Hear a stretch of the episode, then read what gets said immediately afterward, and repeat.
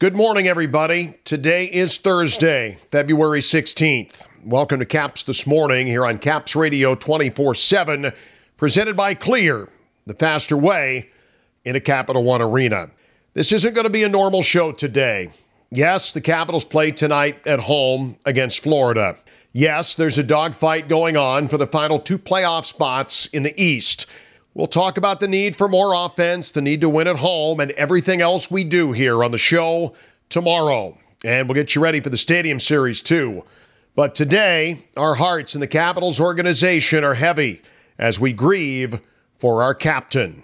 Mikhail Ovechkin, a friend to all in this organization and a common sight around the practice rink and the arena until his health prevented him from coming to the United States several years ago passed away yesterday at the age of 71. Alex Ovechkin's father was a near constant presence in and around the locker room during Alex's early years in Washington. A true gentleman, he loved interacting with fans here and was always so grateful at the support given by our town to his son. The proudest of hockey dads, he wasn't able to be here in person for the run to the Stanley Cup but his smile when Alex brought the cup to Russia five years ago told you all you needed to know about how proud he was of all that Alex accomplished. On Tuesday, we arrived in Arlington to learn that Alex was taking leave from the team for a family health matter. Yesterday, we found out it was his father, and Alex announced Mikhail's passing on his Instagram account while we were all gathered together. After practice yesterday, an emotional Tom Wilson talked to assembled media to share his feelings for number eight and his family. Yeah, I mean, it's. I don't want to talk too much about it because I'll get pretty emotional. I think everybody knows what it is to, you know, if they're lucky enough to have a, a dad that's there for them growing up. It, it's a bond through hockey and family that you can't really describe. And always a bigger than life kind of guy. And his dad, I think, was that way too um, and his family, and obviously the mom is a huge part of it. But you know, I think Ovi's dad was was there for him. It was you know he was his guy, and it's uh, you know it's a bond that you never want to see go through what he's going through right now. But like I said, we're there we're there for him. They've always treated us in this room as family, and you know we'll be there we'll be there for him, and you know as much time as it takes, we'll try and pick up the slack here and do our best. There will be a moment of silence before tonight's game for Mikhail. Many of you interacted with him around the arena or the practice rink over the years. No doubt you feel Alex has lost more if you did. Hockey will go on tonight. The chase for the postseason is still very much in high gear, and Alex will be back soon to an ovation that only you and the fans of this team can deliver for him. But for now, we mourn with him and we hope that the Ovechkin family is comforted, knowing that we stand behind them during this difficult time. Yesterday in Arlington, a different kind of hockey conversation, one of reflection, with the reporter that's covered Alex longer than anyone currently on the Capitals beat. Here now, my chat with Tarik El Bashir on the passing of Alex Ovechkin's father. Well, Tarik, appreciate you joining us here. It's obviously a very sad day within the Capitals organization. We had a chance to hear from Peter Laviolette. We had Tom Wilson on earlier here on the show. But we talk a lot about hockey. You and I sit in this very spot. We talk about line combinations. We talk about winning. We talk about team prospects. But there's a lot of life that happens. And these are guys that we know really well. Nobody has covered Alex Ovechkin. It's on the beat right now more than you have. Your thoughts, your emotions on hearing the news that Mikhail Ovechkin had passed away? Eh, really sad. I really feel for, for Alex. And, you know, talking to uh, Nicklas Backstrom and Tom Wilson. You know, the one thing that really stood out to me was for hockey players, I mean, everyone's close to their dad, uh, if you're fortunate enough to be.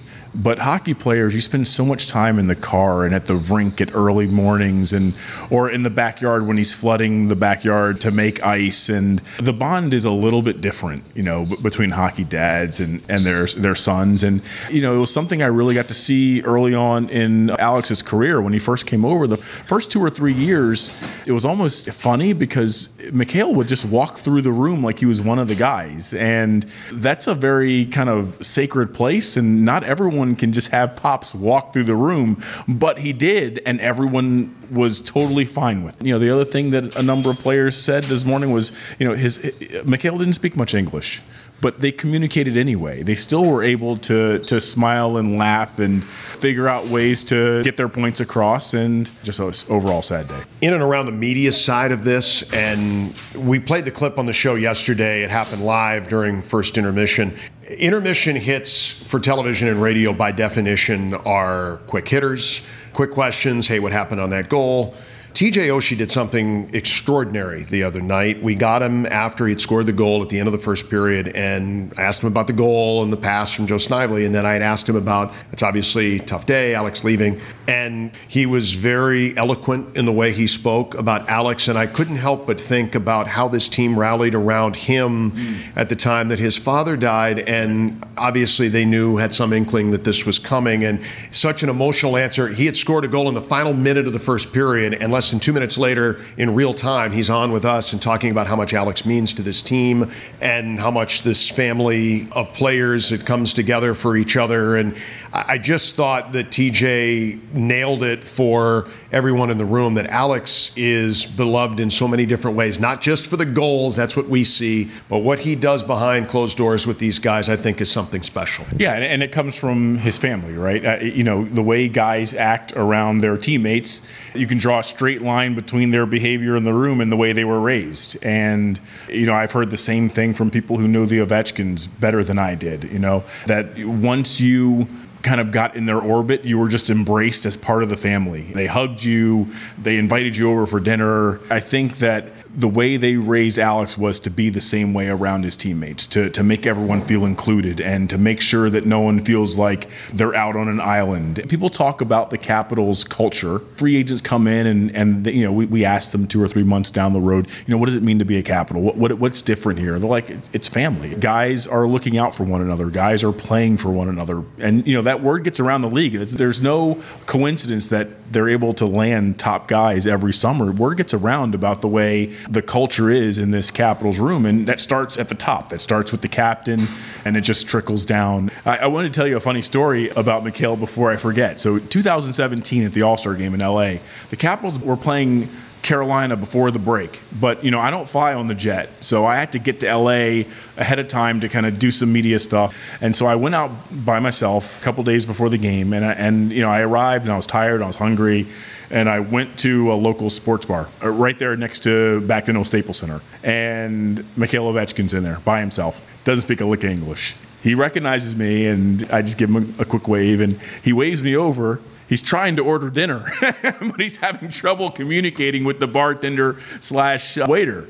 And so, you know, I pull up my phone and we're kind of going through. I'm showing him a burger, wings, and you know, and he's going, yeah, yeah. And so, but he kept saying yeah to everything. So I'm, we must have ordered like ninety dollars, hundred dollars worth of food, which he didn't end up eating all of it. But and we were able to get the game, the Capitals game, on TV. And so it was kind of cool, you know, myself also being a hockey dad to watch him watching his kid, and you know shot hits a post, bangs his fist on on on the table. You know, you know another missed opportunity. You know, he would mutter something in Russian. You know, he was living and dying with every moment that was happening on the TV screen. That just gets back to you know that bond between player and hockey dad. I mean, just those hours in the car, those hours in the rink, it doesn't fade. Thinking about 2018, he was not able to be in the United States, but obviously was a big part of the celebration in Moscow when Alex brought the cup home.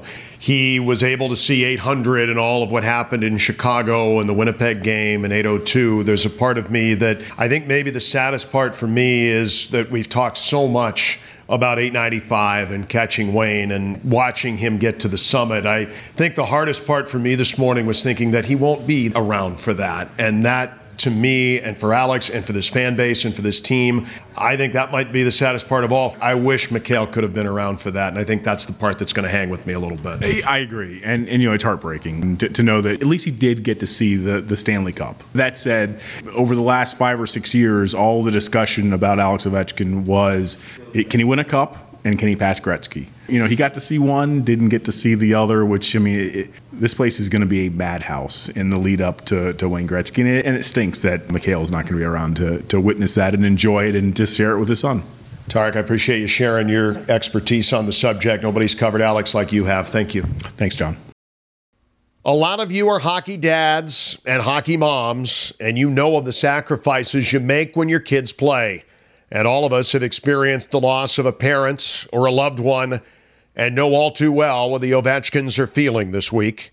The Capitals tonight will try to play for their captain and will look to win one for him and his father. From all of us here, we support Alex and his family from afar. It's the Capitals and the Florida Panthers tonight at 7, 645 air on 1067 The Fan and Caps Radio 24 7. Heard at capsradio247.com.